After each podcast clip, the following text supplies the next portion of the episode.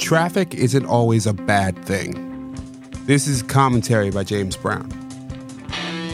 One of the oddities of living in a place for a long time is you get to see the place change, or not so much.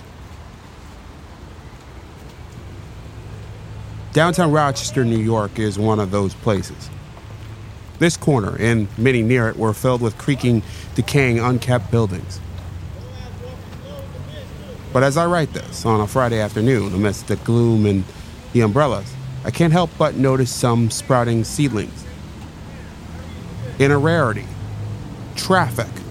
Not much, but more. Rochester is a rare downtown because you can actually hear birds sing there. In that time, I saw several young women enjoying the sounds, walking their dogs on a muddy green across the way.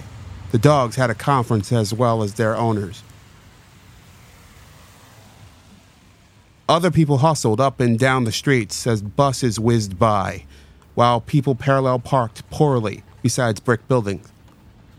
In this space where I write this, I see people having lunch, watching TV, drinking midday, doing impromptu business meetings and blind dates. Quite the change. This area is far from fixed. As Cornel West once said, I'm never optimistic.